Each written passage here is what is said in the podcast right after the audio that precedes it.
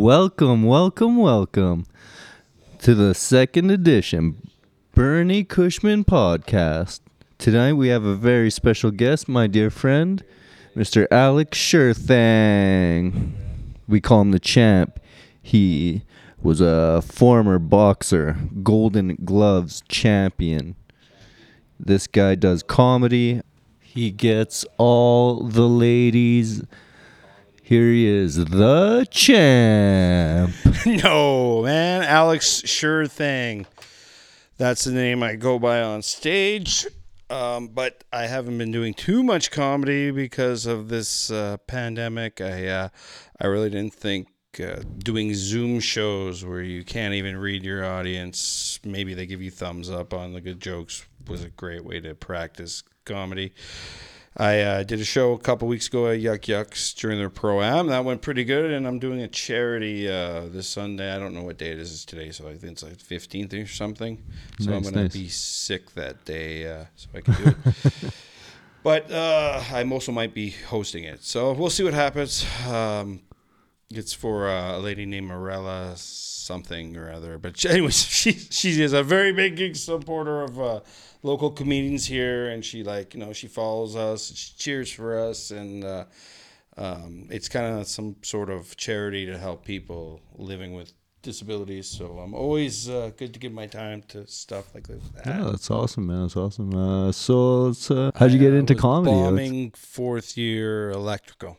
Oh, That's okay, exactly how it happened. Uh, I had been planted the seed in my ear one time when I was 13 years old because I had an older cousin in high school and I used to lip off his friends all the time. So my nickname was like Lucky Luciano because they were Okay, betting okay. I'd get the shit beat out of me in junior high school when I finally got to go.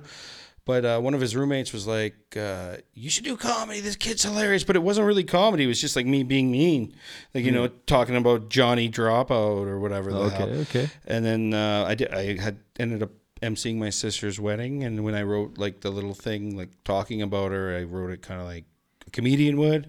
So my cousins that were in from Montreal were like, "You should do comedy." And then I went to electrical school, and then I was failing electrical school. And one of my best friends had like seen I was going through like depression because uh, where we work at the time, they said if you failed school, you could lose your job. There was some sort of thing in our contract that if an apprentice didn't show initiative, they could fire him. So I mean, I had everything at risk and everything I had done, like built for myself at that time. And you know, I felt like in life I was five years behind all my my friends, so I was finally doing well, right? Yeah, yeah. Big career job, uh, place that's gonna play pay for school. And my buddy handed me these DVDs, and it was like guys like Don L. Rawlings, Jeff Ross, Lisa Lampanelli, uh, Greg Giraldo, like all these like kind of more like uh, dirty comedians. And so like the dirtier it was, and the nastier it was, and the more racial it was, Right, right. um, the better it was. And uh, I made school like boxing. You know, I was getting up, even though I wasn't like getting ahead because I was, I was it was like getting diminishing returns. I'd get up at like five, do an hour of homework, uh, get to school by seven, get tutoring from my, um, I think the head, not my head of the program, but the head of my class or whatever, the guy that was like our advisor. And then I'd come home and do some more homework. And I, with my study breaks, I'd be watching these these uh, specials. And then I watched a, a comedy documentary called uh, I Am Comic, and I watched these comedians. Some of them are very famous, and then a guy that was almost there coming back. And I looked at these degenerates, and I was like, if these people can do this, and they ain't been through the shit I've been through. They didn't, you know, like with the boxing and the years of like sacrifice and like willing to do like anything to make it. I was like, well, fuck these guys. And they ain't got the discipline. And I'm pretty funny. I can do this. So I made a promise to myself that if I got through school and passed, I would do stand up. Okay. So much like the approach to uh, boxing, I started sniffing it out, right? Like, so I would go to like the Druid comedy night. Um, I talked to uh, Lars Callieou, who's the, the very well known headliner that was running the program. And this you gotta understand. This poor bastard here is like every week, like I I'm pretty funny. I I think you do comedy. to which he just said, like, yo man, just just go up, just go up, just give it a shot. Like the guys that have, guys and girls that have been around, they really don't have time for that because everybody they know is like, I, hey, I got a, I got a skit for you, right? Like, so they just say like, hey, just give it a try, just give it a try. But I didn't want to do that because if I shit the bed, I'd never do it again. So like the approach with boxing, I was looking at like Metro continuing education, and there was a class, and it was like work with this uh, nationally touring headliner, you know, in a class of like however many students. I think it's like twelve or fifteen or something, and over five weeks, once a week, you'd go for a couple hours and you'd work on building your own set. And by the end, we have a night, a comedy night, like the next week after the course, where it was at. Uh, I'm not going to name the name of that club because the promoter or the guy that owns it's a piece of shit. Talk to anybody in co- Canadian comedy. Yeah, fuck that guy. Yeah, yeah, fuck that guy. He gets nothing out of me, man. Anyways, that's a whole nother story. But I did really well. And before the show, I was like, um, oh, it's going to be easy because it's everybody's friends and family, right? Like, like it's not going to be like really doing comedy. Okay. I was on to something there, okay? Because I do this first show, I fucking kill it. I come off, and the manager of the club, the same POS I mentioned, he comes up to me and he goes, "Hey kid, you know you did really good. Uh, how would you like uh, to do this again?" I said, "I love it." He's like, "Okay, well, tell you what, you give me a call next week. We'll get you on a show like Thursday." Really? Oh, okay, thanks. So I, I right away I was like, "Oh my god!" Like it was like second best day of my life, right? Well, I'd say it's like third or fourth now after having my kid and and getting my ticket, right? So Yeah. Here's what happens. Everybody that takes that course, you know, there's always like one or two that think they're going to be good and get off, like I did. Yeah. You go to your next show, and your show after that. The right? adrenaline's flowing, eh? Uh, oh, just wait. You go to fucking Yuk Yuk's. Nobody laughs. awkward silences, and you're like, I'm not funny.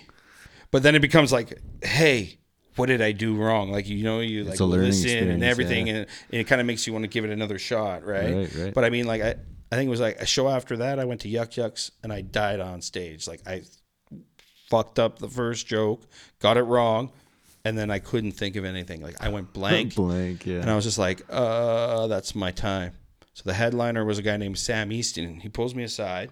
He was a guy there for comedy that weekend, right? Like the Yuk Yuk's comedian. And he's like, hey, man, I, I- I just saw what happened. Because he had to come save the show right away. He wasn't ready. He's probably talking to some somebody in the green room. And all of a sudden it's like, yeah, that's my time, uh, right? Like I just fucking didn't know what the hell was going on. So he's like, "Hey man, this shit still happens to me. So just just breathe, just relax. The only difference is is now that I know it's happened and if it's going to happen, I stop it from happening." And this other comedian named Nick McQuick sitting in the back of the room.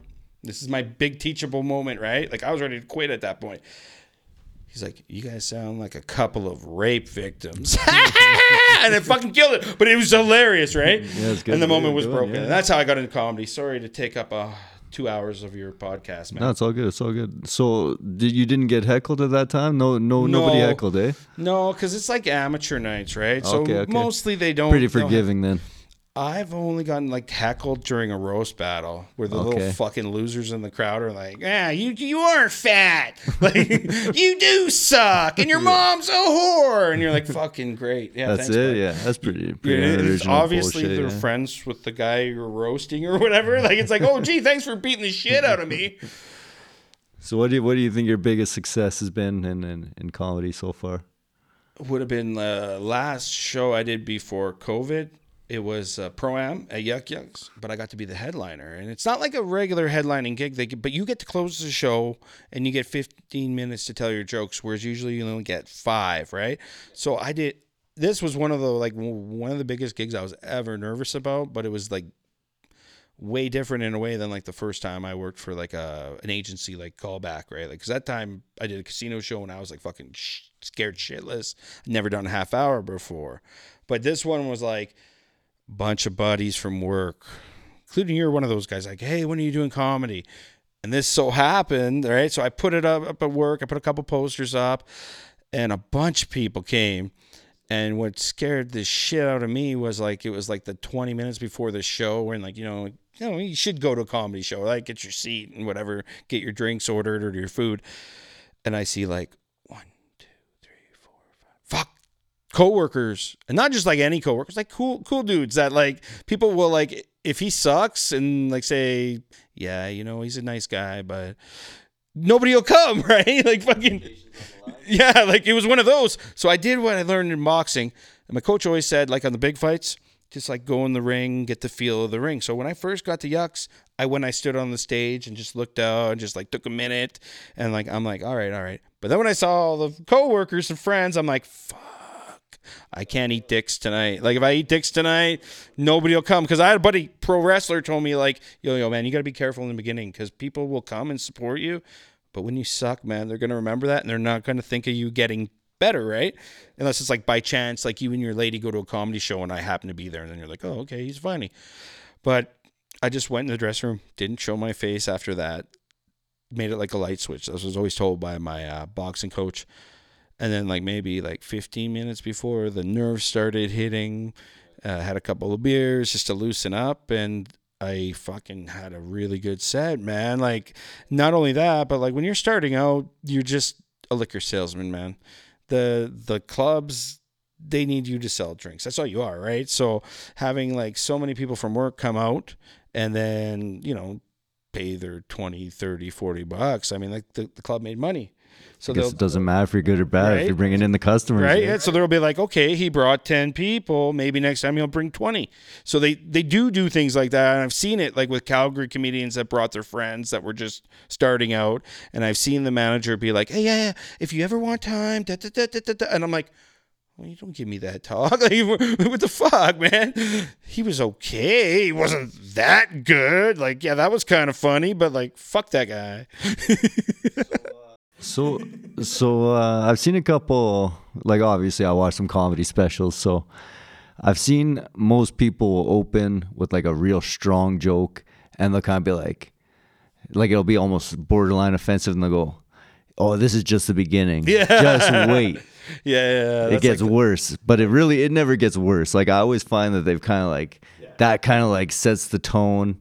It never really. Do, how do you how do you open up your sets? You kind of the way I was taught and kind of the way that like I mean if you were to look on like articles online and about starting comedy they say to put your second best joke first and then your killer as the closer right so you start on a high note you start on a bad note but the other thing someone can do that can make the crowd immediately like you is if you play on a joke that was said like either several times over the night by like starting out comedians like about their one inch dicks or something and be like, well, you guys don't like one inch dicks, but hey, that's okay. I have three inches. Like you can you can do shit like that, right? Like, and then they're like, okay, well he's listening. Or if you like uh, anything that's like topical, right? Like anything in the news or something that you find like you know funny or Kardashian or some stupid like that, like Kanye, white people matter. Thanks, Kanye. It's about time. Uh,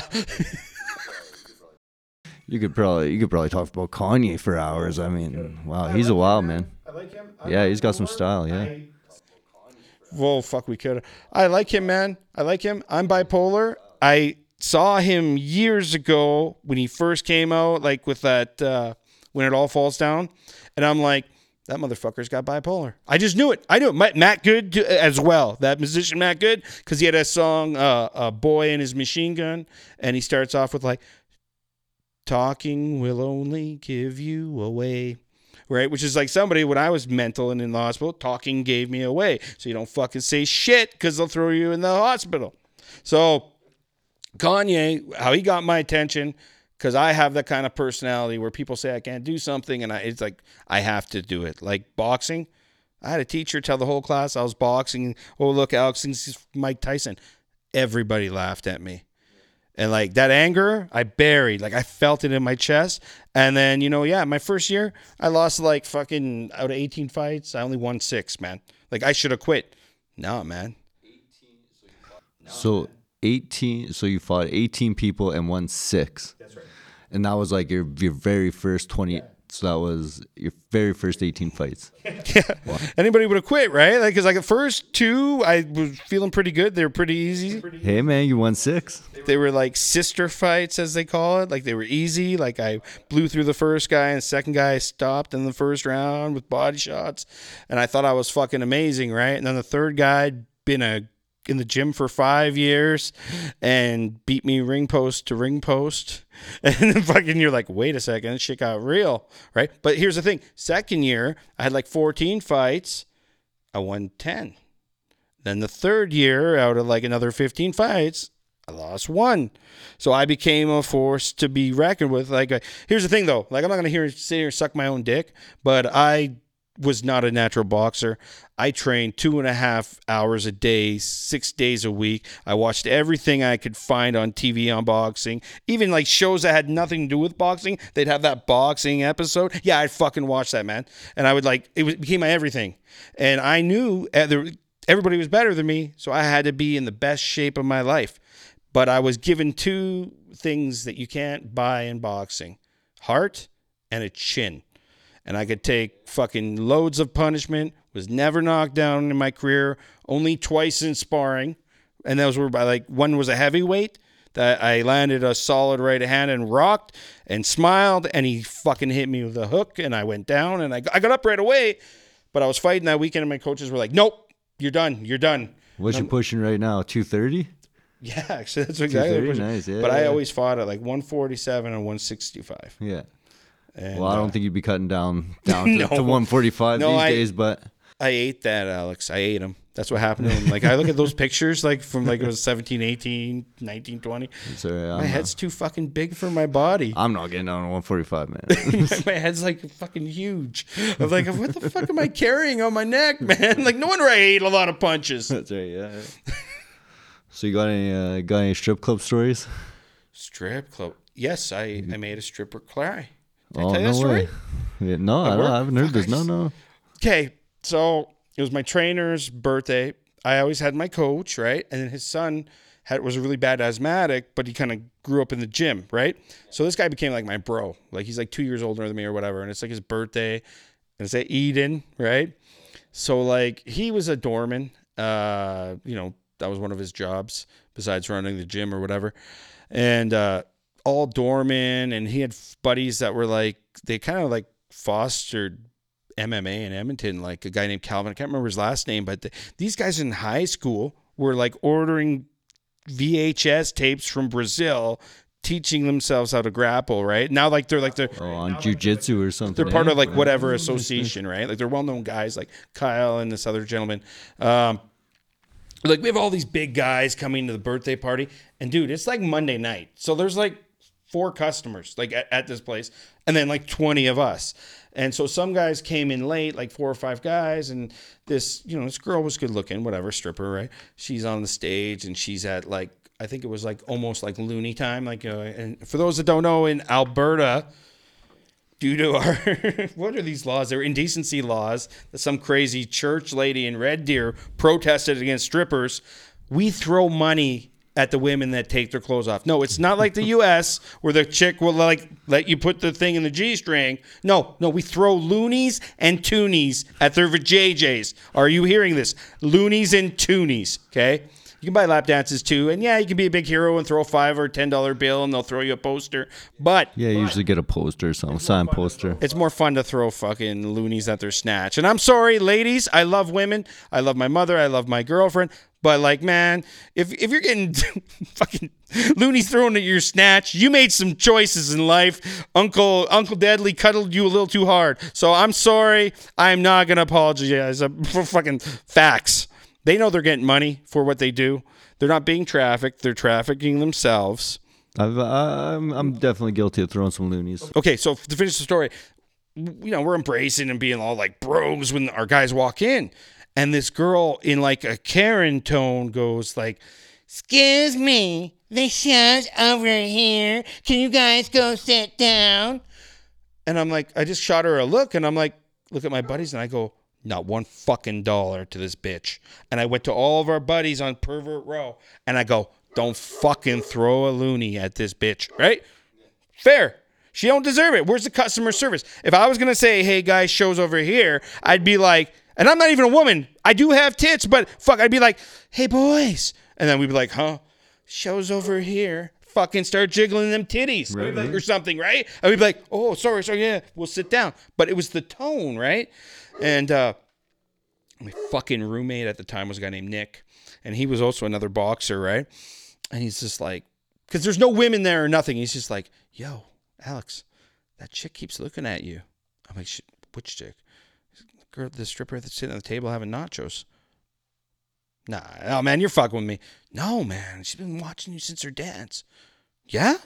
She'll fucking go talk to her. So me, Mr. fucking Romeo, I go over there and I'm like, you know, like I'm not drunk, but I'm like a half cut. I'm loose. I'm a I'm happy guy right now. All right, all right. How many drinks? How many drinks you had? I'm probably like four or five. You know what I mean? That's it. All right. Uh, maybe some shots too, right? Because I, I remember I didn't drive that at night. Um, so I go and I sit down, or actually, first I, I go up and I said, "Hey, um, do you mind if I sit?" I said, "No, no, no, no, no, no." I put my beer down and I'm like, "So how's it going?" She said, "Good." I'm like, "You know what? You're a really beautiful girl." Oh, thank you. You're a really good dancer too. Oh, thanks, thanks so much. I go, but I gotta tell you something. Um, I I noticed you didn't get much during your dance, and there's a reason. Um, you know, when we were like saying hi to our boys that were coming in, you know, you were kind of rude when you told us to pay attention to the stage. She fucking flips Bry like, what? I did. Starts crying. Like, I didn't do that. So it's fucking right awkward. I'm just like, oh, okay, okay, hey, hey, yo, I'm sorry, I didn't mean anything. I, I, and I try to run away. All of a sudden, okay, this is the best part, okay? There's like four other fucking doormen surround me, already got their hands on me. And I'm like, whoa, whoa, what's going on, guys? They're like, yo. And then, but here's what it was. They were like, run to physically get me. But we're all boxers and MMA guys. So all of a sudden they realize there's fucking 20 guys that are now turned around waiting to see what these guys are going to do to me. And then the head bouncer kind of pushes the one guy aside. He goes, Look, man, these girls work really fucking hard here and they don't need your fucking opinion. So, buddy, if you want to be able to stick around here, you're going to keep your fucking mouth shut, all right? And I was like, Okay, no problem. And then my cousin comes to me and he goes, Dude, you better apologize. I go, Fuck that bitch. He's like, No, dude, she's smoking right now. Just go apologize to her. Because he had a brother, Billy, that dated a stripper. He's like, These girls are used to having their asses kissed by everybody.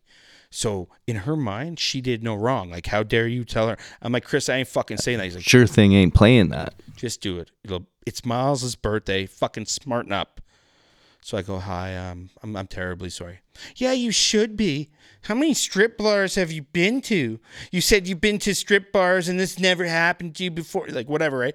Yeah, so I was the fucking asshole and I had to play the asshole, but like, fuck you, you entitled bitch. I think you did the right thing. I, I would have ruined a birthday party, eh? Fuck. So uh, you grew up on 118th Ave? 95th Street, dog. 95th and like 115. Yeah, I grew up close. 95th Street, 118th Ave. I guess I guess we should mention we're in Edmonton. We're in Edmonton here, so Yeah, I'm from the the the real hood, not Millwoods, not St. Albert. Like I know most of Edmonton has now become a hood, but yeah, the, the bad area, right? But here's the funny thing. I never had anybody push drugs on me or knock on my door, try to sell me drugs or anything till I moved to the West End at like 21. Like we had hookers and dealers or whatever, but they just kind of did their own fucking thing, right? We had like crack houses, so nobody was like, "Yo, man, yo, man, you want to buy some crack?" eh? Blah blah blah blah. You know, like I, I lived right beside the baseball bat, 119, 101. And I did, I had somebody offer me crack. I was walking to work to the bus stop. Did you get did uh And somebody was like, hey, man, you want to buy some crack? They thought I'd been up all night smoking crack early. I was just going to work. you just did some funny shit on that on that 118th app. It's just wild. I lived on 124th. Like we had moved from like where I grew up to like when I was like 21. My parents had actually bought a house. Listen, we had moved, and so it had a like a finished suite. And yes, I lived in my mom's basement. Fuck off. And at that time, I didn't have a license. I I had um, hadn't been driving or whatever, and parked my car. I used to take the bus downtown. I was selling insurance. That's right for all your for all your home and auto needs. Uh, anyways, downtown. So I'd have to walk to catch the five. It was about six blocks. And one time there's this young construction guy. You know, you look at him and he's like got his Carhartts on. He's got his like his uh, hard hat in his hand, his lunch bag in the other hand, and he was like smoking a cigarette. And there was this. Um, I'll let you guess what race in Edmonton woman uh, sitting there with like purple hair and like obviously looks like she slept on the streets a few nights. And she comes up to the guy and she's like, "Hey, buddy, can I borrow your lighter?" And the guy doesn't think anything of it, right? He just like hands it over. And then she proceeds to walk into the bus shelter, sit down, start bunning out in her crack pipe. And I'm looking at this guy. This guy's like, got that look like, fuck, I just want my lighter back. So he gets his lighter back. We get on the bus, and so does this this lady, this nice, lovely lady and she's like talking to herself and like making these sounds and shit. It was an entertaining bus ride, but like that's the shit that happens on that that street. Hey, 118th, that was crazy, man. Yeah, yeah or, or some guy will be like, "Yo, man, you want to buy some books? Books. Books? Yeah, I got these uh, science fiction books. They're really expensive." It's like, "Yeah, man, uh, I'm good on the books." No, no, no, but they're worth a lot of money. Well, that's nice, dude, but I'm not interested. You know, when I was living there, I tried to sell Gillette razors actually to a pawn shop before. You saw a guy do that? I, I, I was the guy doing it. You sold them to? Really? Yeah. Where'd you get them from? I, I think like, well, I mean, I can't say I stole them, but I just had like an excessive amount of razor blades. Get a deal? Yeah, I think I've sold them for six bucks a pop. I think I made like, I don't know, 18 bucks or something. Doesn't matter. I think that's all I needed, man. I don't know. no, that's good. Like, hey, at least you made money. But you get deals like that guy Nick I mentioned. He lived, or he when we weren't living together, he, you know, he used to live with his parents. He had a job at that Petro Canada on 118th and and uh, 97th, and we would fuck with the fuck like the drunks. Like, so in this job, it was like a five dollar an hour job at that time. He got to eat all the like pastries and cookies he wanted. So I'd go visit him like two in the morning and hang out for like an hour. He'd give me Slurpees or whatever. But when the drunks and the rubbies would come in, when they were leaving, he would hit the master door lock, like to lock them in. right? Like the, the lock for not like letting them in the store. He's locking them in, and then it was like fucking laughs. Yeah, but eventually the manager saw it on the tape and uh, fired It's like him. some Pulp Fiction shit. That's how he lost that job. Yeah, for like all I of them. know. yeah, I don't know. Maybe I just got like I adapted to the 118th Ave culture. I think. Yeah, you did. You know what I mean? Yeah, you did. For sure, you did. Going to the pawn shops, that was like a thing I would Yeah. I would do. Go to buy the DVDs. Oh yeah, you get good Yeah, deals. yeah, yeah, just trade in the DVDs. It was it was just Yeah, like random, yeah. man. Yeah, yeah, just Yeah, you could do that. Uh, what else was? Uh, you know that like if you don't want to get fucked with, you know, you put like your headphones in and just like power walk, and nobody's gonna be like, "Hey, buddy, got a dollar, got a smokes or whatever." Uh, on the bus, remove any jewelry because you don't want to get jacked. this is Because I, tips for staying alive on the streets with Alex Sure thing. I seen rich kids get jacked all the time in high school and stuff, like not knowing, and all of a sudden, like three of these, I'll let you guess what race they are, dudes. Like walk on, surround the kid, and they're like, "Give me your discman." What? Give me your discman, or we're gonna fuck you up. Kid just hands the discman over. Yeah, it happened to me. That happened to you? I said I just told him I said you can take it, but I'm gonna go into this Mac's and phone the cop, Yeah. and They they they gave it back. Really? You're really smarter than that fucking average bear. I just felt so bad for that kid. Like he couldn't do anything, and he's like, "Not my friend. I'm gonna get my ass kicked." For Yeah, they're two big fuckers, man. No way I Yeah. could have taken them. I was like You're fucking gonna give me 16 or something. Yeah, like what am I gonna do? It's just crazy. Like, but the city's way worse now, man. Like No, way it's worse. Ten cities getting bad, man. Yeah. Like, yeah, like there were homeless people when I was kids, but they weren't like as aggressive or as like drug addicted. It doesn't seem that way. Like, because it was crack before, and crack like destroys you slower than meth. These people get those like psychotic tendencies and stuff, and it's sad. Okay, growing up in the hood, if you're a fucking junkie, you ain't a person to me. I am sorry, but I know that you only see me as a means to your ends, your drugs or your alcohol. So fuck right off. The other week, I'm at the Mac's uh, or Circle K by where we fill up our gas on 97. This little old Chinese guy comes up to me. He's like, I'm hungry. So he asked for money, right? I said, let me buy you something. This motherfucker took me for $21. Oh. He bought a jug of four liter milk, bought white bread. You know, it's not bad. Like, I'm feeling good. I'm, I'm helping this guy right? And he's like, God bless you. And I'm like, hey, man, just if I'm ever in this situation or you see somebody, As long as you do the same, man, I don't care. Mm. Right? It was like my be a good person for the one day of the year, right? Seems like uh, that's really gonna help him actually. So, but then he's like, I want some chocolate. And I'm like, okay. He's like, I'm gonna take three. It's like three three dollar fucking Reese's. I'm like, no two. He goes, no tree, no tree. I share with my children. I'm like, all right, all right, here you go. children. Yeah, yeah. but like, it wasn't like drugs or whatever. And I'm like, and I'd seen him. He had been approaching people at the pumps, and then he came to me. You think he's gonna hand him out on Halloween or what? the I don't know. They trick or treat. Yeah, the East Indian ladies, they they actually smiled though that worked in the place. Like they must have known. Like I don't know if he's a usual customer and they're looking at me like, oh yeah, sucker, or if they were like, oh he's a nice guy, he's helping this guy out. Yeah. He likes chocolate, man. Whatever, man. He likes chocolate, man. This you is one thing, ask man. though. Like my joke is, if I get fired from work, I'll just stand on in traffic with a sign, man. Like Hey, fucking, why not? hey, I watch Drugs Inc. This motherfucker in Boston's making two twenty seven a day. You make four hundred bucks probably. Eh? Yeah, why? 400 bucks. I work a s- I work a shitty job. Fucking Two G's tax free. yeah, t- yeah, exactly, man, exactly. Put that brown bag paper money, brown paper bag money. Look at some. Hey man, you gotta hustle, man. oh, okay. So, what do you want to talk about now? You want to talk about uh, furries or what? About what, sorry? Some furries, yeah. Oh, some Oh. of that oh, fucking furry porn. Shit, how'd you know? I saw the costume in your doorway. No. Well, what is a furry, Brian? Why don't we explain to the audience at home? You know what? I mean, uh, I'm I'm personally not really uh, acquainted with furry culture myself, but I think uh, You might know. I think it's just people dressing up like animals and fucking, and fucking each other or something. Yeah, I don't know if they cut a little hole open and they're fucking whatever, but yeah, it's like some sort of like, or they jerk off on the fucking costumes. I don't know. If you, if, if you had to do it, like what animal do you think was probably? fucking lion, baby, king of lion. the jungle. But yeah, apparently they, they they have these little furry groups and stuff. And there was like, I saw like a TikTok. I don't even know what the point of it was, but it was like a furry girl at the airport had too many costumes, and she's like trying to like get them, but there's like five fucking furry costumes. Five furry costumes. like full, like something like that. I don't know. Like maybe she's going to a furry convention. They're all hers. the what? They're The all what? hers.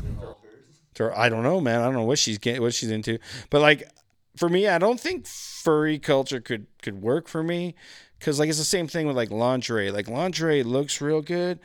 But fuck, it ends up on the floor. like, like, you know it. what I mean? Yeah, Like, at like, the end of the all day, get- yeah. we all get to the end game. Like even my sexy neon green thong comes off, ladies. So Yeah, man. You know, I have eight muffin tins. I could make 96 muffins. You know how many times I've used my muffin tins? Never, man. Never. I've never made a muffin. See, exactly. Like lingerie. Why why even buy it?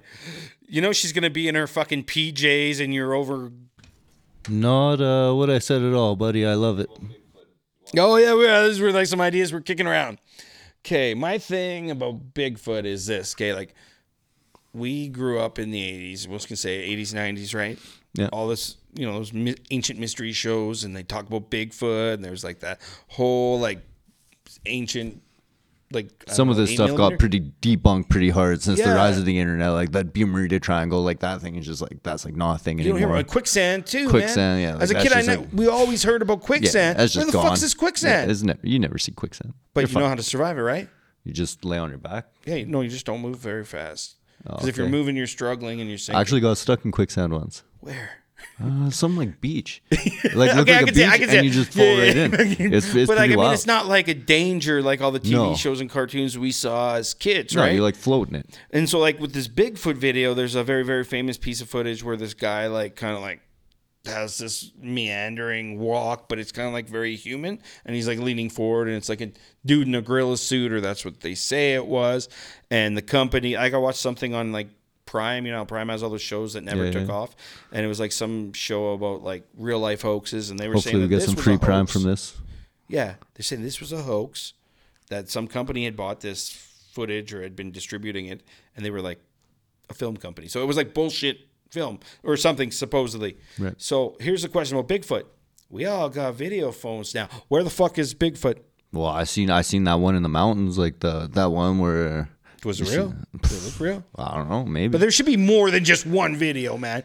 Every time a cop makes a mistake, there's a fucking video on TV. Like, you know, Here's the thing, fuck the like- police. I'm just, I'm just you kidding, think guys. you, you, you but like look up like uh, like northern Saskatchewan. Northern Saskatchewan, big. Like, like I'm, but I mean, there's just a lot of space. yeah, same like, thing. it's Well, just- it's even it's like northern crazy. Alberta. It's just like forest, right? Forest yeah, and man. And you don't know, like nighttime, like you're you're sleeping out there at nighttime. You think think some of those noises and some crazy shit. Well, how about this? We can find Osama bin Laden with a satellite. We can find Saddam Hussein with a, a general we can't see idea. fucking bunch of Bigfoot through through trees or in a clearing or something. You know might what I mean? be we might not be looking hard enough, man. Oh, You know, maybe he doesn't like, want to be found, man. The whole thing is like they're like a primate or a humanoid thing that's as smart as us, and they stay away. And it's like M Night Shyamalan's The Village or something like they cross Oh, yeah, yeah. Hey, think about that. They, they they make themselves known. I don't think I just you know that same thing like Ogopogo. right, right. What's happened to Ogopogo? Like by now, come on, they got those fish finders. They can find that motherfucker. Lake Champlain yeah. monster. Maybe they go like underground lake tunnels or something. They're there with the underground aliens at the underground military base. The best one I heard, okay, when I was on my vacation from our our, our place of work, we'll call it my vacation. Um, I ended up working for this company in Whitecourt. Well, in Edmonton, Nisku. They sent us to Whitecourt at this uh, pulp and paper mill.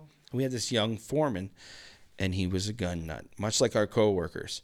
But he was like, "Yeah, man, CN and CP, they got these train cars with handcuffs and chains." And like, I was maintenance man. I did like all over Alberta, right? So I s- saw what train cars there are no fucking concentration camps, FEMA camps, and all this. And I was like, shut the fuck up. Smoking another one, you idiot. Well, no, there's nothing wrong with smoking them, but he's a fucking retard. Where are they parking these people? Yeah, where? Where are these people? Like the Uyghurs in China, they have satellite footage and train cars there, right? For those um, the re-education centers, but the people that they're getting ready to throw in, I don't know. But like maybe maybe this shit's going on. Like think about it. Like the the freedom trucker thing. Like really, those truckers, a lot of them had their vaccines, right? This was about our rights. Right. right. Maybe that is what's going to happen next. More of these people that are like fucking protesting, all of a sudden they're throwing them in train cars to go somewhere or to disappear. I don't know. I think we would have heard something more about it. Like, think these people would have families or something. Well, just blame Rachel Notley. I That's what everybody else will do, you know. Just blame her. It's the NDPs, even though they're not in power. Yeah, it's the NDP agenda. Yep, yep. So do you think uh, you think the news is trustworthy? Not at all. Not at all. Well, I think another subject we gave was like this war in Russia, right? Right. Right. We work with that one gentleman from The Russia. Russia. The Russian. The Russian. the Russian. Don't be puss. Don't be puss, man. Fucking pussy.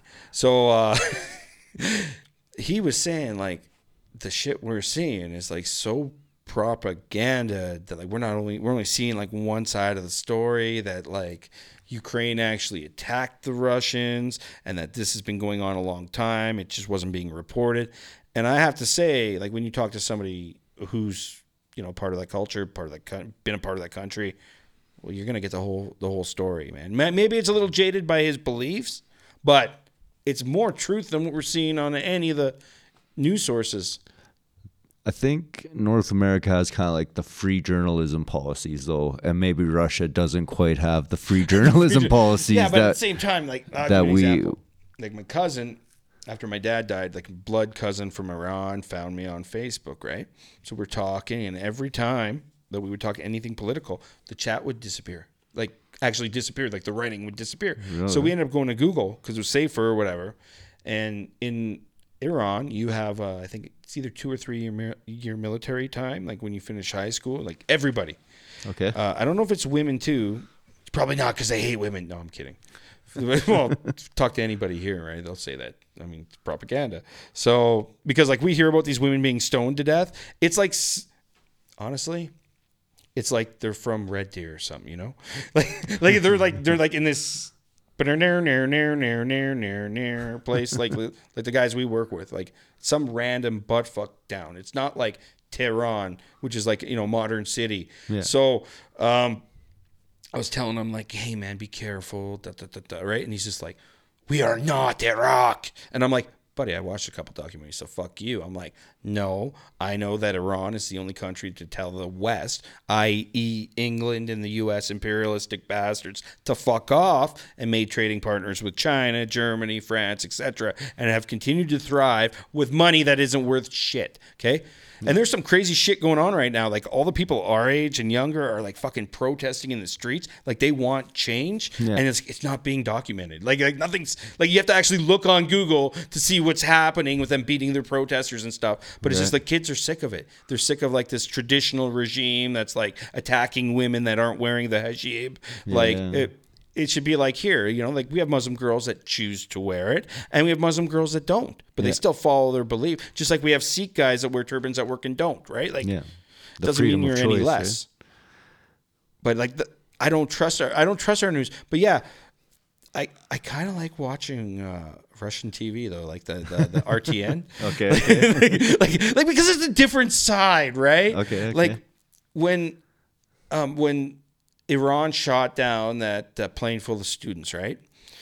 For the life of me, I, I don't know. Like I'm a dumbass, right? But like I was like, well, how did that other plane see them get hit, right? Because it was landing. Yeah. Why didn't they shoot that one? Well, duh. When a plane lifts off, a lot of jet engines, a lot of heat, whatever their, their sensors were showing, it like 'cause they were on alert. The U.S. had just killed a high-ranking general, picked a fight nonetheless, killed a, a, a, a, a high up elected official or whatever, or oligarch official. It fucking took him out. Like, oh, because he was in the, the next country over. So it was like a declaration of war. So they, of course, they had their air radars on and stuff. And out of all the channels, like I'm watching, and everybody's saying like Iran did it, like right off the get go, right?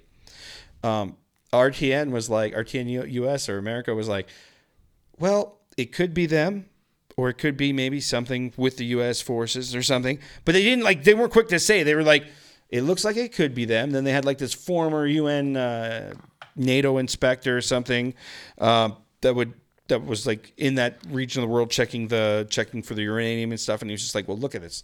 Here's the problem. Iran is not going to admit what their air defenses are. It's national security issue. Why would they say that when the U.S. has just done this? You know, it looks like it's probably them, but let's give it a bit, see what they're willing to let the investigators get into the country, etc.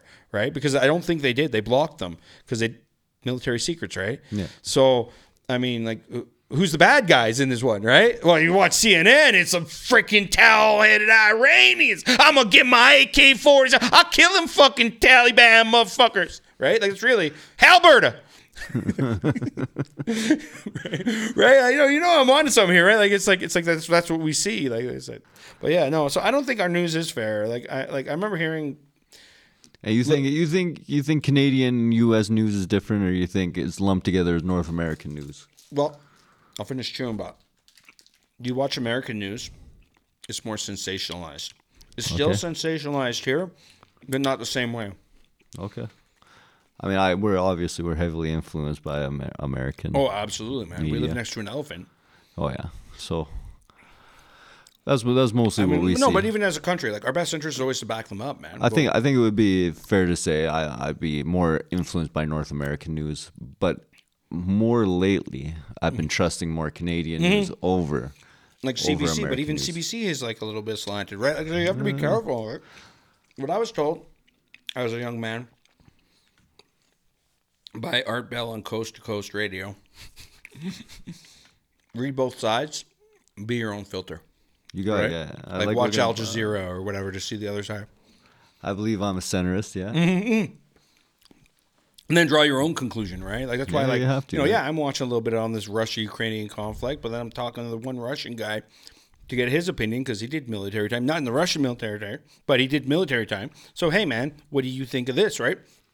Because I want to hear it. I'm not going to tell him he's wrong. The completely opposite opinion. He Yeah. also told me uh, Ukrainians were bombing uh, Russia, or the Ukrainians were bombing their own buildings too. yeah, and he also said that they were like redressing uh, dead Ukrainians as He's Russians, got- right? So he's got some. He's got some pretty hard opinions on Yeah, that. he does too. that, but it, but it certainly is something different than what we're hearing, and uh, that's what I what I appreciate about like you know going to figure it out on our own. But I mean, he's he's the guy that lived there, right? So I mean, you gotta take his word with uh, some sort of truth there, Mm-hmm. right? Yeah. But like, here's the thing: like, you can see it though. Like even like when like like what was that like Nancy Grace like let's just do a pretend situation right like a murder murder of you know but you're you look like the the guilty guy because you're not giving statements or whatever. They'll have the whole show saying how you're guilty, and then like months later they'll find the killer and you had nothing to do with it. Do you get your apology on TV? No, they just say whatever it is for things. You know, oh, he had a secret mistress. Oh, he must have killed her for insurance money. They'll fucking kill you, and, and then they never say sorry. It's like the the modern word to the N word. You want to get into a fight with somebody? Call them a pedophile. Oh yeah. I had somebody call me a pedophile online, man. And I and it was this bodybuilder guy bouncer I knew, and I'm like, I will fucking end you unless you apologize. Don't fuck with the champ. Because what it was about was there was that Netflix movie Girls, right? They came out where it was like, I, I didn't watch it, but it was like preteens. As a, I know, Sexually I know, yeah, I remember. And so somebody had put a tweet about how like the director or somebody was like a had been charged with sexual assault.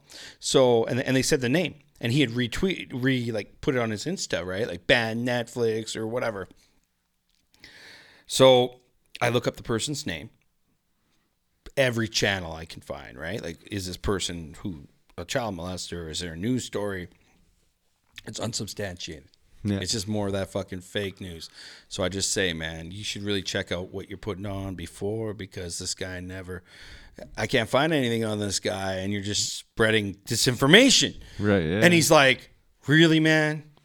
Yeah, and then I'm you- shocked to hear this from you." Yeah, and then it's like you're defending some. Yeah, like, yeah, yeah, some- yeah, And he's like, he's like, I didn't know, I never picked you for a child abuser or some fucking thing like that. Yeah. And I'm like, buddy, you can erase that, or I will fucking kick the skin off your forehead. I don't give a fuck. don't fuck with the champ. And like usually with shit like family spats, whatever, I don't put that shit on my social media.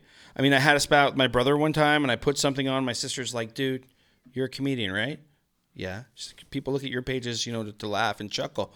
Don't put that stuff on there, man. It's gonna hurt you. And so I deleted it like it, within the yeah, yeah. hour, right? But at first, my attitude's like, "No, I can put whatever I want." No, no, because we're all a brand, or if you're trying to be something good at something, I don't have a fucking brand, man. Honestly, but if I did, we wouldn't want that shit on there, right? Like, Yeah, oh, look, yeah. this guy's obviously. Uh, Not until you're like famous and Yeah, then start beefing, and then you're like, God, go leaked fuck to, yourself, bitch. yeah, you got no Yeah, money. let's just get leaked to like um, his mom caught him jerking off at 14 or something like Inquirer to sheep porn, you know, like something like that. Like, or he fucked a chicken on a farm when he was 12, like something on a dare, like like the shit that comes up, you know, his alcoholic brother claims, like.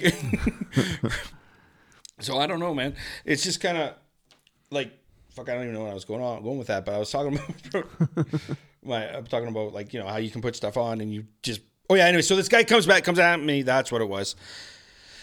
And we started having words back and forth, right? Like I'm like, you know me, man. I don't take a step back. And he's like, I'll try you, man. And I'm like, okay, fuck you. Where you working these days, bitch? Like you know. And I call up my buddy, and he sees this shit, and he's like, holy fuck, what's going on? And he's like, and he's like, no, man. Like you know, kind of like some people be like, dude, you're overreacting. He's like, no, man. You do comedy and shit. People will look for you online. Like that's you cannot have that shit associated anywhere near you, right? Yeah. And he's like, "You're well within your rights." I'm like, "I'm gonna fucking destroy this guy." Don't fuck with the champ. Like, you know, and then after a while, it looked like me just jaw jacking, but I wasn't jaw jacking. You know what made him like delete the fucking whatever he said? Yeah. Was I said, "Oh, okay. Well, are you banning your Netflix?" And then I put question mark and I put uh, fucking so and so supports child porn hashtag like hashtag, and then he just deleted everything. Oh, well now it's okay. Well, how's it feel, fucker? And you know, in a way, I felt bad for him because I like creeped his uh, Insta, and I realized he was having a baby soon, so he would have more of a like, right? Like, like with those, cause no, because I know when I had my son, right? Yeah. Like I mean, I did a comedy with a guy that known he does child. You feel threat- bad about it or no? I don't feel bad about my side. Okay. Right? No, no, fuck that guy. Fuck that guy. I don't give a fuck about that pretty boy. He he's a fucking rich kid. I'll fucking end him. Don't fuck with the champ. But uh, but I'm not gonna name names or anything here. So anyway, No, no, no, no, no name needs. I want to though. Fuck, fuck you, Ryan Quinn, bitch. I'll see you at the Alberta bodybuilding, fucking whatever the fuck you do when you're done pumping fucking steroids in your ass and lines up your nose. You freaking loser. Um, no, I'll get some freaking education, man. Like, don't Yeah, be like assassinating people's characters for nothing. Like, you know, you can say a lot of things about me. You can say I'm a coos hound, I'm a piece of shit, whatever. That's fine, but don't put kids in the mix, man. Because like anybody that knows me knows like I'm a big kid myself. Some crossing the line. Yeah, that's like that's like the modern day N word though, Yeah. right? I mean, if you were to like say that to a black guy or the other one, both of them you're getting into a fight, man. Yeah. You're gonna black eye. Like So tell us, talk about some wokeness. You said you wanted to talk Oh. about wokeness. Just like TikTok, man. They somebody dies, they don't say he killed him, he unalived him, or he unalived himself, or SA for sexual assault. Like it's so getting so ridiculous, man. And then people have to do this because they don't want their videos to get pulled. So like that is censorship. Right? Here they give us this this this platform and then they censor us. So what the hell's the point? Even YouTube's kind of like that too cuz some of the like I watch a lot of like murder mystery type stuff. Yep. And let me tell you. Go get a burner phone, you dummies. Off like 90%, it's like, oh, they triangulated his tower. He was at so and so's house. Yeah, yeah. Like, you fucking dummy. And then they're like, oh, and then they checked his search history. Like, are you kidding me? it's always the same thing. And then here's the best part now you can't get away with murder now because like your kid or your cousin's gonna do 23andme they're gonna get the they're gonna get their dna information they're gonna be like yeah this guy killed somebody 30 years ago there you go boom life it. sentence at like 50 years old or something Yeah. right? Like that's what I mean. Like the technology's there now. But this this comes into something else. Um, the M police last week, I like I get Twitter stuff that like no, notifications all the time. And look, Twitter's only for famous people. That's why I don't ever ever tweet. I got a lot of porn stars on there, so there's there's that kind of blew my mind away. You can watch like triple X porn scenes on How, how many porn stars follow you back? All of them, baby. Like seven? like seven, No, none of them. None of them. They never respond to my shit either. And I'm not even like saying the shit like guys are just like so beautiful, like where they like fucking lick their puss. I'm just like I'll say something funny or whatever, All right. and What's nothing. something funny? What's something funny? Oh, you I don't know. these- uh, uh, you don't got there one was in the one back where pocket. Something in the background of one of her photos, I pointed out like something funny, like or I don't even know. Do I got to look through my Twitter? Like, buddy, I troll all the thirst traps online. All right, Okay, I got a story for you.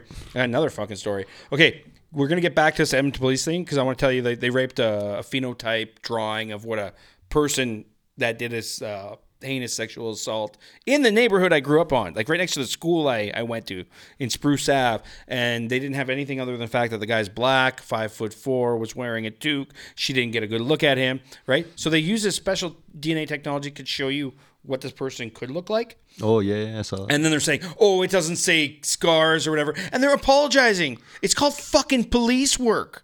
Like, why are we? Oh, it's not that accurate. I'm looking at the thing from the the website that like is does this company, and a lot of them do kind of look. Even like the one white guy looks just like it- like pretty close. Yeah, pretty close. Yeah, right. yeah. Like, okay, it's not going to show scars. It's not going to do, but they're saying it's going to racially profile or whatever. Well, if it was a white guy, they're going to ask fucking fifty white guys with brown hair that are the same height. So Narrows it down quite a bit. yeah, right. So like two days later, they're like, they're like, uh, oh, we're terribly sorry, blah blah blah. This technology isn't quite developed. Like they're apologizing for doing police work. Yeah. Like, what is the world fucking coming to? No, I know. Right now, what was the other thing I was going to tell you? I, I went on a tangent. You were like, and I was like, I want to get back to the police, but we were talking about wokeness. We're talking about wokeness. Oh, oh, thirst traps on Twitter or TikTok. So there's this. Yeah. So one day, me and another mechanic are doing some work in Boyle, and there's like you know one of those uh, only in small town stores like Red Apple or something. You know, we went in to go get like a Gatorade or something. Um, and so we're sitting there, you know, doing our paperwork, and this girl's like listening to us talk, having a smoke, but she keeps shooting looks at moi. Um, so partners like that chick keeps looking at it. I'm like, yeah, I know she wants us to talk to her. So I open the window and I'm like, hey, how's it going? Whatever. We start talking to her, and like I've kind of become friends with this girl, and like my my old lady's cool, man. Like she's giving me a threesome, so like I'm like trying to work this girl into this thing, right? So every time I go to Boyle, I'm like, "Hey, how you doing, beautiful?" Da da da da da. And she's got some make believe boyfriend in the states that like they met online, right? Like, so she's she's just ripe to get fucked. Sorry. Um, now you mentioned that to her, she'd say, "I have no chance." But women, you do that, you throw signs subtly, and you know you want to fuck them deep down. So listen, I'm not into myself, but I'm not an ugly man. She was interested, right? We talk, whatever. Well, because she's in my phone, TikTok shows a video of her.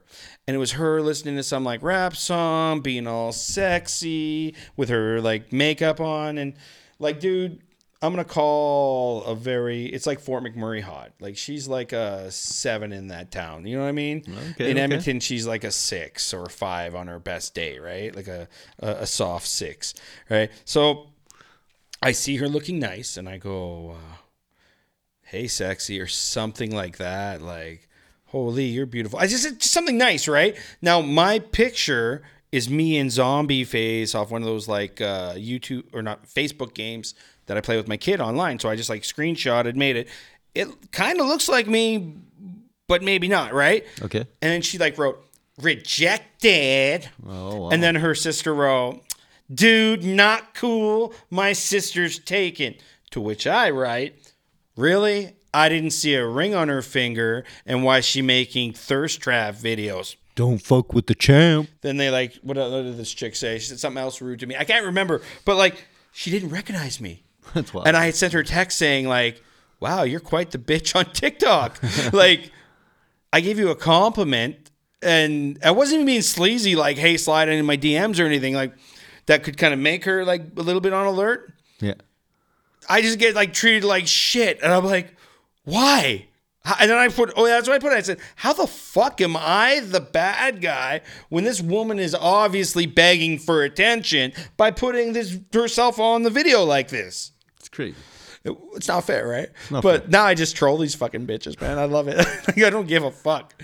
Because like the other thing that I really don't like about it is how unfair uh, TikTok can be. Okay, an average looking woman could make like a video with a funny sound or a rant or something, right? And then some fucking 10 spot will do the same video. And you know how you can like copy the sound to see like the, the original? You see the original only got like 50,000 views. Meanwhile, this thirst trap gets like 1.5, Right. right? Just based on looks. So it's like, oh, yeah, it's like Tinder dating all over again. If you're pretty, you'll go. And when I first got TikTok, I was getting thirst trap guy videos, like some pretty fucking boy with like gorgeous uh, gray eyes with his shirt off and his abs showing, dancing to peaches and ma- uh, mouthing the words. Yeah, yeah. What the fuck? And I looked at the comments. There's like 50 fucking hot milfs, like, oh baby, this, that, and I'm like, fuck you, motherfucker. We go to the bar, Brian.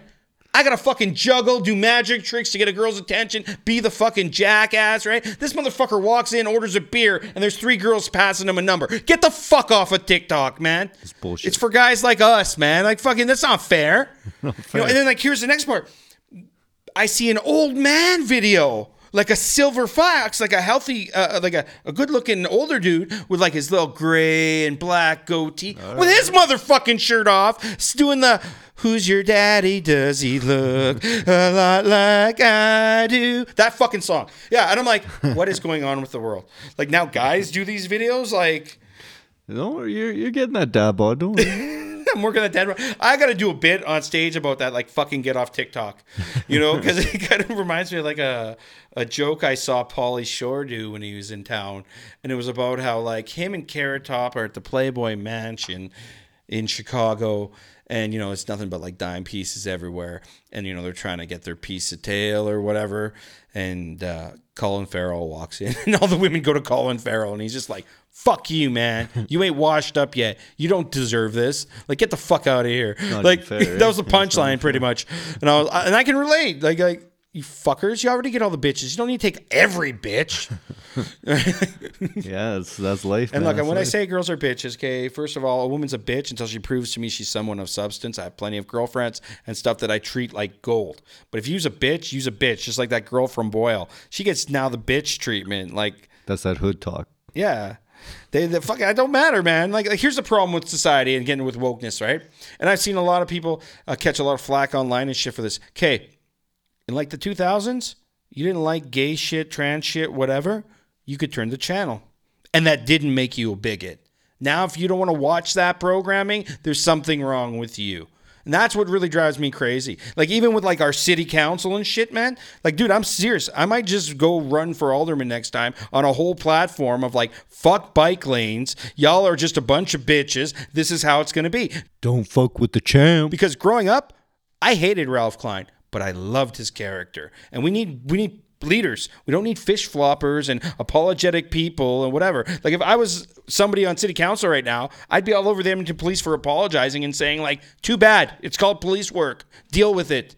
If you have problems with how our officers are approaching this thing, leave a compliment somewhere, leave a comment somewhere. Let's go, Alex Sherjang, 2026, baby. No, I'm going to. You know what? And that St. Albert mayor, Sure thing. Sure Nolan, thing. Nolan uh, Shirjang. Remember the name, bitches.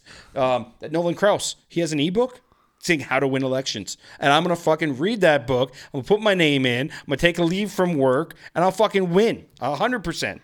So you're going for uh, just a Just a small alderman. The small yeah, alderman, something like- small, right? I'm not 100 percent sure about this, but like, but like, I'm going to. And then when they're like, uh, Mr. Shurjang, uh, we found some evidence that you have paid for sex in, before. I'll be like, so.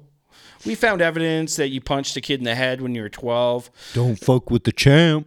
Like, you know what I mean? Like, I'm not going to apologize for anything. Like, I saw an election with a with a Minister Faust was his name. He has like a the Terrordome on uh. Been hosting this show forever since I was a kid, and he was an NDP politician. And as a black man, he wrote an essay some years ago saying like Jews, friends or foes, saying like how like in business dealings and stuff, Jewish people will be like to black people like, "Yo, we've we've been persecuted, we're bros," and then fuck them over or something. So like it was like, do we as black people like what do we take from that kind of thing? It wasn't an- really anti-Semitic, but like the PCs found it and it got thrown out there like during election time and he fish flopped and he lost fucking uh his university area at that time. So like no respect. All he had to say was like, "Look, I don't feel that way now. I felt that way in the past." You know, you take this acknowledgement issue of like, you know, and yeah, I'm going to touch a touchy fucking subject. So fuck y'all. You want to judge me? It's my life. It's not my truth. It is the truth. All right. I've experienced it. I've experienced reverse racism in an area dominated by native kids where you get chased home from school because you're not native. So fuck off. Don't fuck with the champ. And I've been around a place where kids get given this beautiful facility to better themselves and they vandalize it because they're terrible little fuckers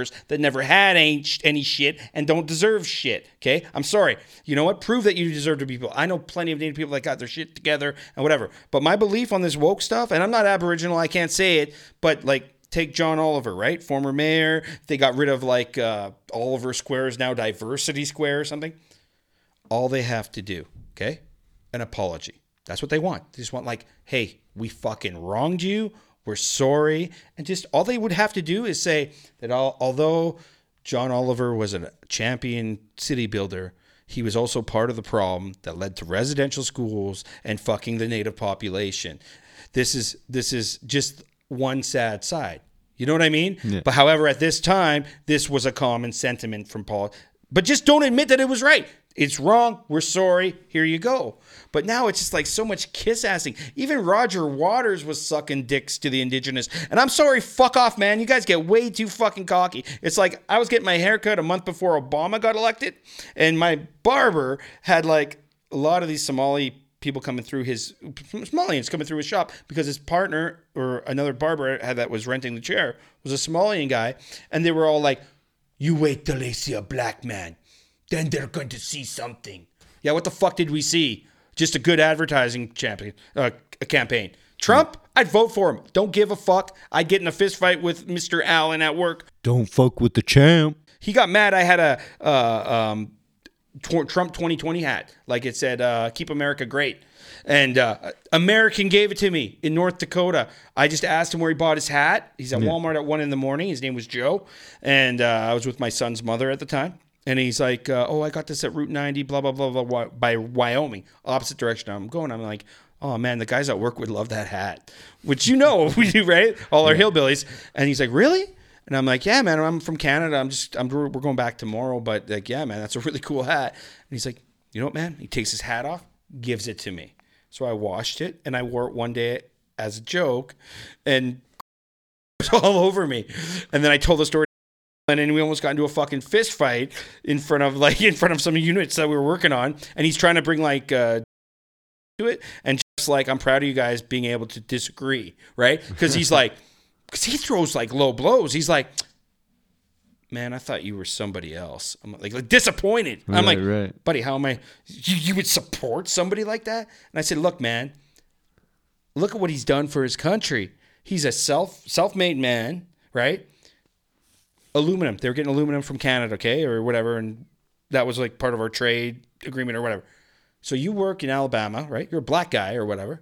You're a foreman, you know, and 25 bucks an hour in Alabama. Like they got way more buying power than us. They can buy like a like a Civic for 16 grand, right?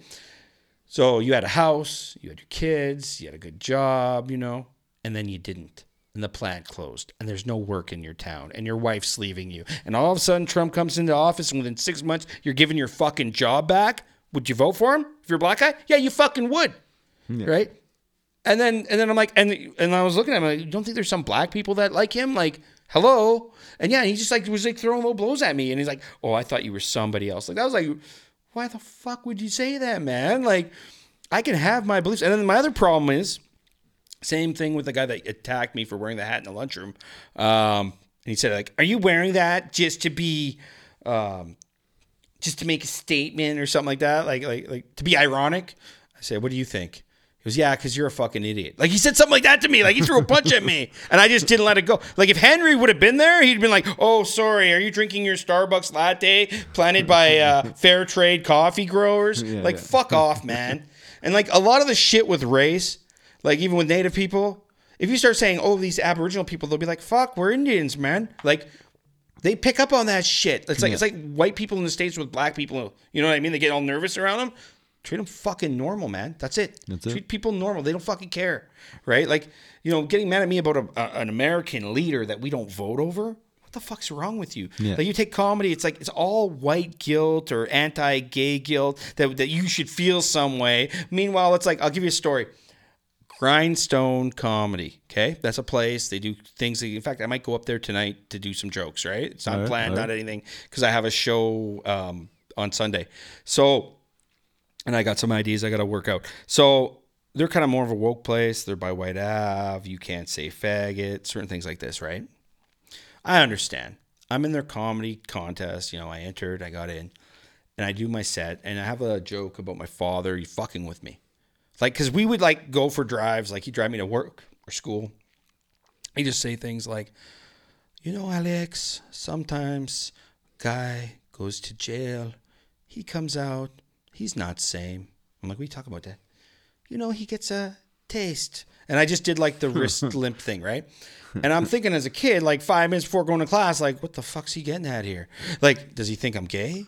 Does Yeah. he think I'm a shithead and I'm gonna go to jail and then I'm gonna go start sucking dicks? I'm gonna get a taste and I won't want to leave. Like, hello, right? Like, taste of what? Fucking Richard Simmons? But I didn't have the joke. That's pretty much the joke, right? That's good, And and I got I froze up and I'm like, uh, I'm not gay. And as soon as I said that, every fucking butthole tightened up. And one of the best comics in the city was the was one of the judges. So what they were doing was like I was the fourth guy up. There was 12 of us. Every four they would give their critique, right? And so what he said was like after mine is he's like Man, you gotta love when you can feel the tension even in the audience. They did not like that joke or something like that. Like this guy Sterling Scott, one of the best comedians in the city. Absolutely right. Then this other lady who owns ah, what the hell's the place? It's on Whyte Ave. They do like um, burlesque and like whatever. Uh, she owns it with a Hallaby. Her name is Eddie Eddie Boudouin. She's like a Amy's an actress. She's been on APTN. When she started doing comedy, you know, she already had a lot of years behind her doing comedy type stuff. Um, she was judging, right? So she's a headliner. And the one thing she said is like, you know what though? Everybody knows a guy like him everybody knows the North Side dirtbag. He's kind of refreshing.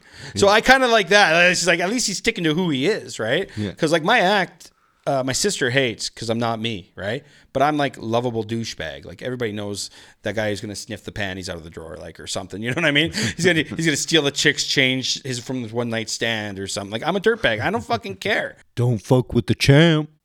you know, this wokeness. So, anyways, the whole audience butts got tight. Now, there's a, a woman. Her name is Cindy Rivers. Okay, she's a trans person. She went up after me. Now, when I got off the stage, because I just went back into like jokes I knew that worked, but I, I lost I lost the audience like at the two minute mark, right? So I wrap it her up. I come off the stage and I'm like, fuck. And like she looks at me and she goes, Hey, that wasn't that bad. And gives me a fist bump. The one person who should be offended is like, no, that wasn't bad. Nice. So like fuck off wokeness. Like how about if it's funny, it's funny. If you don't like it, turn it off. Don't attack the person. Don't keep them from comedy. Because there's been some guys that have been attacked by like trans comedians because they made like one joke in jest and now nobody wants to book them. Yeah. You know, and like here's the thing about like with boxing. And so like I learned that something you love can break your heart. And that was boxing, right? And when people ask me what happened, I tell the truth. I just say at the end of the day, I didn't have it. You know, because if I really had what it took, I didn't. I wouldn't have taken no for an answer because you can't stop talent, right? Yeah. Well, at the end of the day, just didn't have it. Okay, and I got older, and life happens, and whatever. So no excuses. But I will never put all my eggs in one basket because me wanting to be a boxer and go to the Olympics and become a pro, that took from me like planning to go to university, uh, traveling the world, doing things that would have been cool, right? Yeah. And so when I got into comedy, it was like, oh my God, like boxing all over again, right? Like even the, the thrill before, the thrill of having a good set is like winning a fight. Like if I had a good set, man, I could talk to any woman in a nightclub because I'm like 10 feet tall and bulletproof and funny as fuck. Don't fuck with the champ. So I, nothing can stop me. I feel funny, right? Whereas if I get my ass kicked and not booed or the, whatever, I fucking lick my wounds at home. You know what I mean? Mm-hmm. I'm, I'm- I'm leaving the place with my fucking head down. You know, Yeah. just like if you got knocked out as a boxer. So I. I got, and everything always goes back to boxing with me. But anyway, that's just the thing. Like I don't understand why if it's funny, it's funny. It can't just be funny because isn't the whole point of humor is to make like the make things absurd, make things that aren't funny funny. Like That is yeah. I mean, I was out with a it girl once, and I made a joke about not having enough for the bill, and she was like, "I said, oh, these Asian guys, it was like Japanese village. I'm like, oh, they would have been running train on me in the bathroom." And she's like, "Have you ever been raped?" And I'm like, "Well, no." She's like, "Well, you're a fucking ass." She went off on me. Something happened. Did not know. Okay. Yeah. Let's just say we didn't date after that. But I said, "Look, lady, I know comedians that have been sexually abused." Like male comedians, and that's how they deal with it. Is they make it funny. So I'm not making light of something uh, in your life. I'm just making light of something in general, Yeah. right?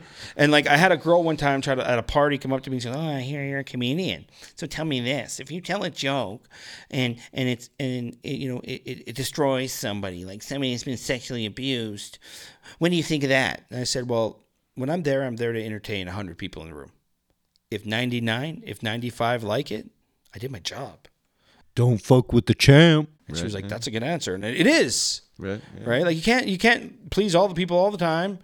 You know, you can only feel fool some of them, some of them, or whatever. That Abe Lincoln quote, right? Like Yeah, yeah. that's the thing. So you know, I was cautioned because, like in my first set, I remember I made a joke about being Iranian and and that I hated Jews. The fact I hate Jews, like that.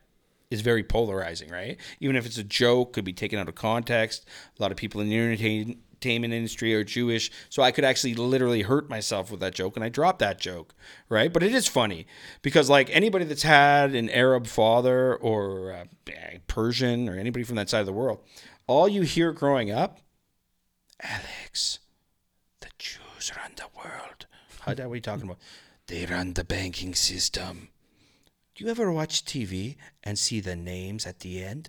Hey, what are you talking about? See Goldberg, Seinfeld, like all these Jewish names. Like, and, and hey, man, he could be up to something. I don't know, but like they like try to tell you right. But then like we've had like we had a really good Jewish family friend that was one of the most generous people I've ever met in my life. Right. So like it's really like how people treat you, right? Because you can say in my experience, these people are certain this. Yeah, maybe it's a stereotype to everybody else, but like if they're talking in the theater, you can kind of guess what color they are. Like that's that's an old joke in black comedy clubs, right? All the time, right? So, um, you know, if you can embrace and make them laugh at their differences and your difference, I mean, like, well, what makes Dave Chappelle's show so great is he can point, you know, our differences and make make fun of them. That's right. Yeah. Right, like that's the whole thing. You know, like he fucking makes fun of white people, but he doesn't. He doesn't do it in the white people are like this. Like ninety percent of the black comedians, he does it in a way that's like funny, where we're like, yeah, hey, fuck, he's right. Oh, yeah, he's an artist, man. Oh yeah. Yeah, he sure. truly is. Like I grabbed her by the pussy. That whole thing on the on his one special there. So good. like So good. it's too easy, man. It's too easy for him. Like he's so good that it's too easy. you know, like we know what he is and who he is. He's gonna be go down as one of the greats, no matter what. Yeah, you know, unless he does a Bill Cosby, which is which is fucking sad if you think about it. Like like the whole thing, the whole guy's legacy is like because he was that guy and it was an open secret. Like and people back then would do things like this, look the other way, right? Like take Peter Nygard Okay, you thought Epstein was bad? Yeah. He's Canadian, man. He's the guy that did Tan Jay and then Nygard Fashion. He's been molesting girls for fucking years, man. I watched a whole, uh, or listened to a whole uh, CBC four part series on it. Like, man, he is the most prolific racist, or not racist, rapist in North America or in the world at any time. We're talking like hundreds of women, man. And like, it's not a conspiracy to bring him down. It's it's it's true. These people with a lot of money do a lot of shit that we don't see, right? Like we didn't find that out till Epstein, and there's still a big cover up going down, right? I mean, take the Clintons, man. Even if they're not like in it, they're still gonna make sure that no word of them having any part of it's gonna get out. Well, everything we see is controlled. Oh, Oh, yeah. it totally is, man. For it's sure, sad. For sure. It's sad, and then like you know, then we get all these nuts now that are like, they just find more nuts to substantiate whatever they believe, right? So like, it's kind of gets to the point where like, um, it's too much. You know, like the Masons are responsible for everything. Okay, well I'll say this. I'm a 32nd degree Freemason, okay? I don't like to advertise. I don't wear rings and shit at work because I'm a piece of shit. And when you're a Mason, people look at you a little more Don't fuck with the champ. right? So here's the thing I know. We can't even agree to what we're going to eat after a lodge meeting. How the fuck are we running the world? Okay. Yeah. And the 33rd degree Masons I know, they're old guys that like salt of the earth people. Like they're not on some grand plan of like, you know, one guy worked for a safety company till he retired. So what is a grand plan to do oil prices or something? Like, these people aren't like like this whole like Bilderberg group and all this shit you see people spout off. Like anytime online I try to defend like masonry, oh he's obviously low ranking. Like, okay, fuck off, man. Like Bro, trust me, when I got my 32nd degree, I was like, where's the hookers and blow? Like, fucking for real.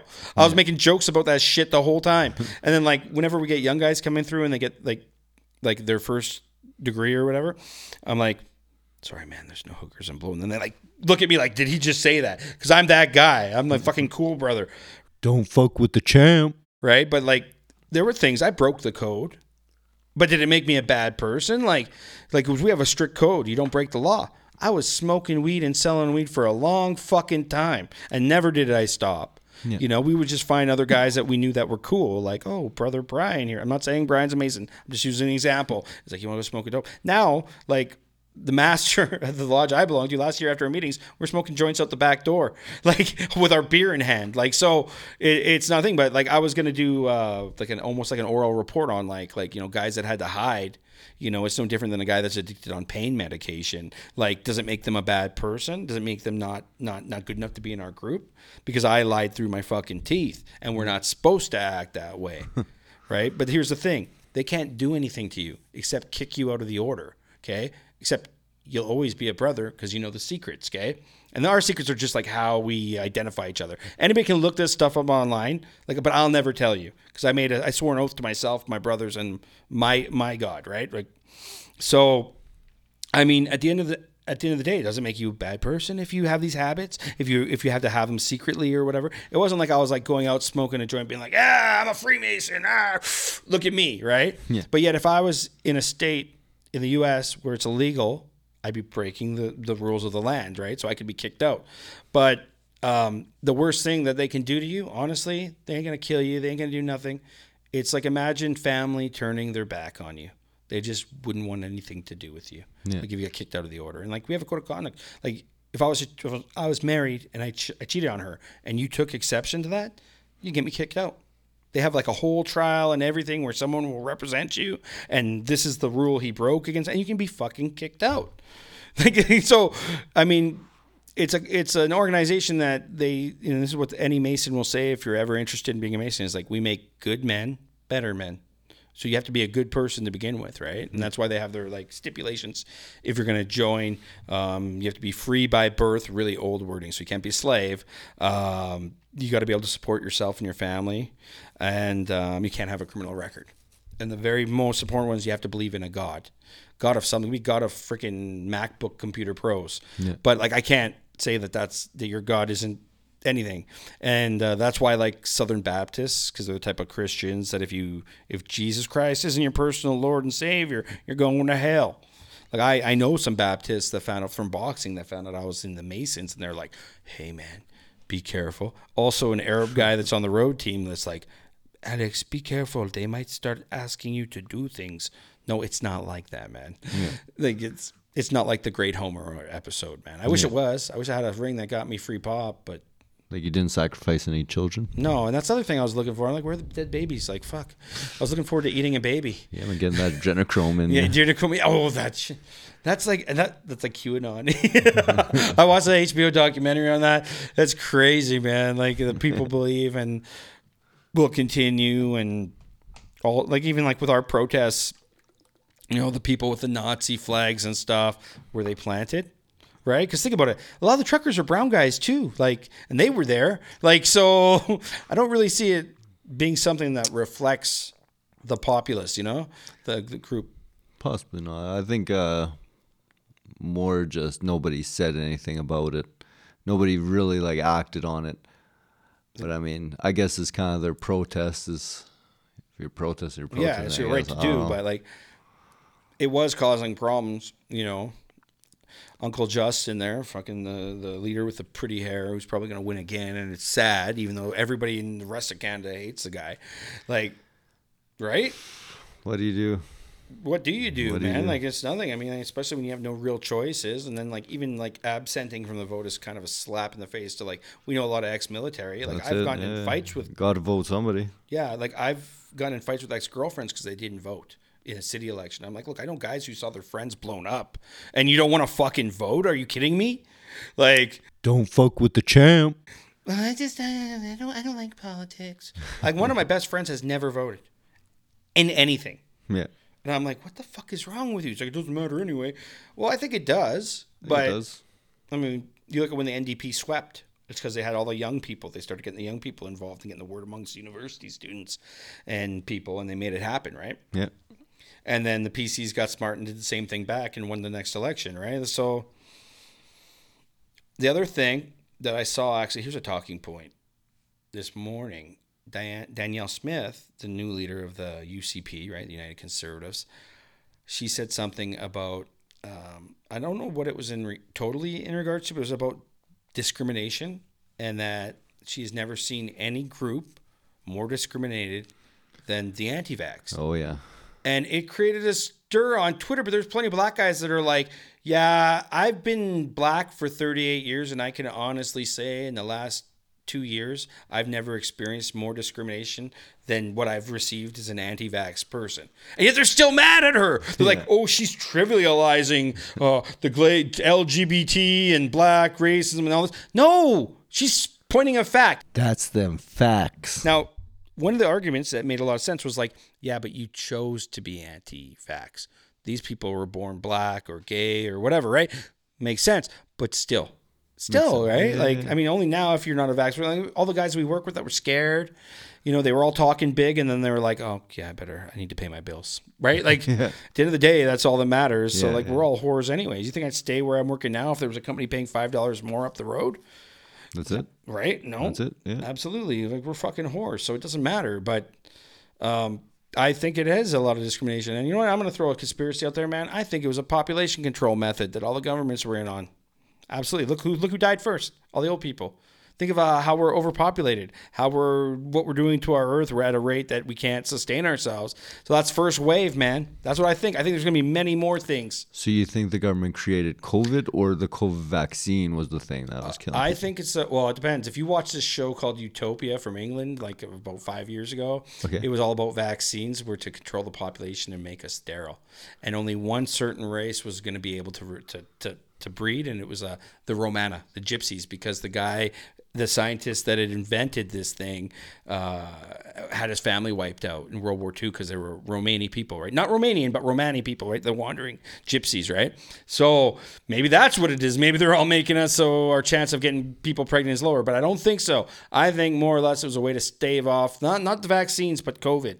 I think like okay. we didn't know but it was like maybe only a certain elite few people knew like and now i'm going to sound conspiratorial but like like whatever the who or something. And they were like yeah let it go. It'll it'll it'll, it'll scrape. But unfortunately there's a lot of collateral damage of people that are younger and stuff and then whatever else happened.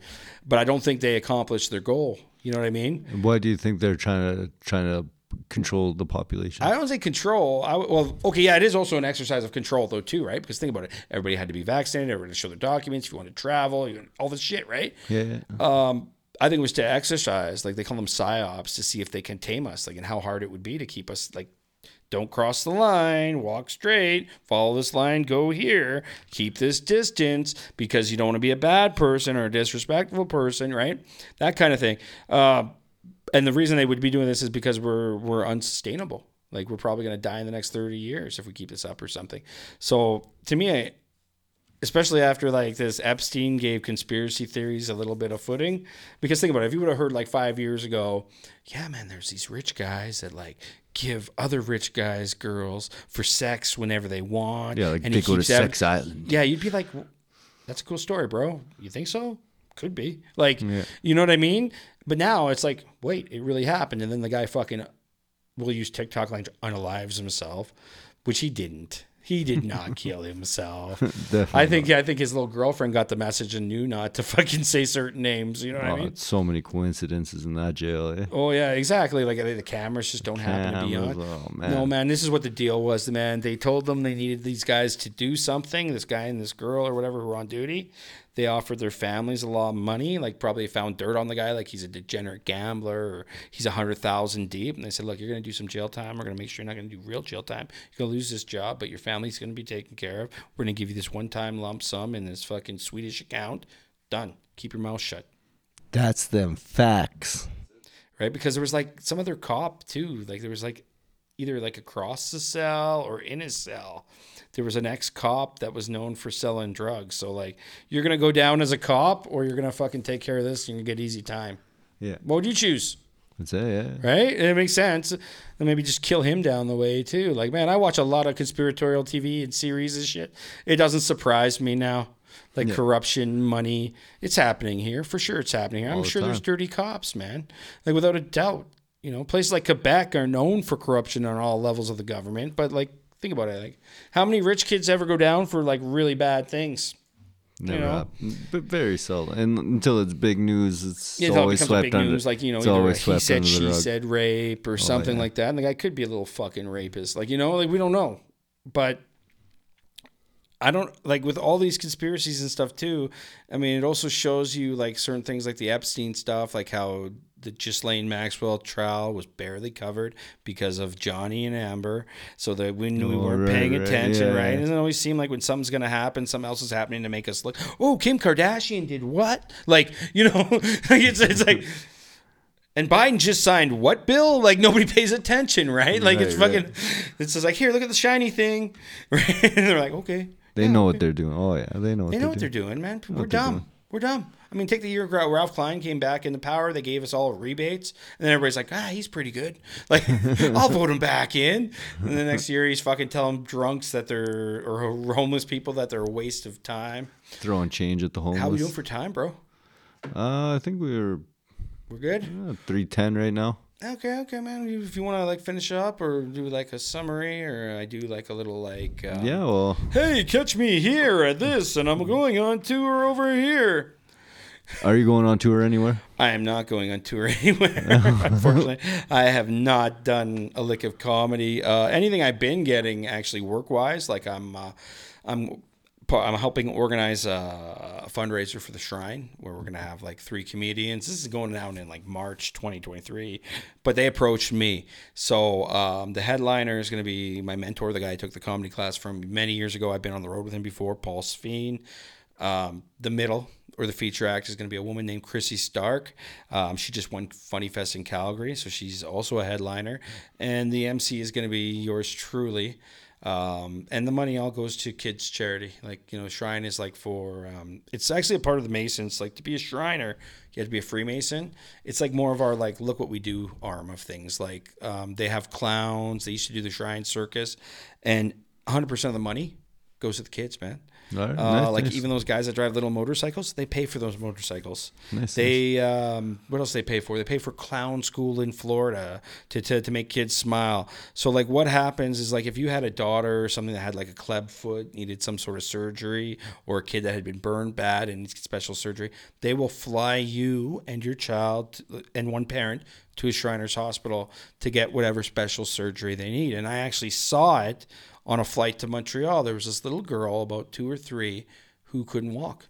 She's just dragging herself on the aisle, and mom's up with her. And then when we landed, there was a couple of Shriners. There was a couple, like a, like a man and woman, and uh, and a couple of guy guy Shriners with signs saying like the family name. And I said, "Hey, you're here to pick up somebody for the shrine?" They're like, "Yeah." And I said, "Hey, man, I'm a Mason. I I would love to go on a tour."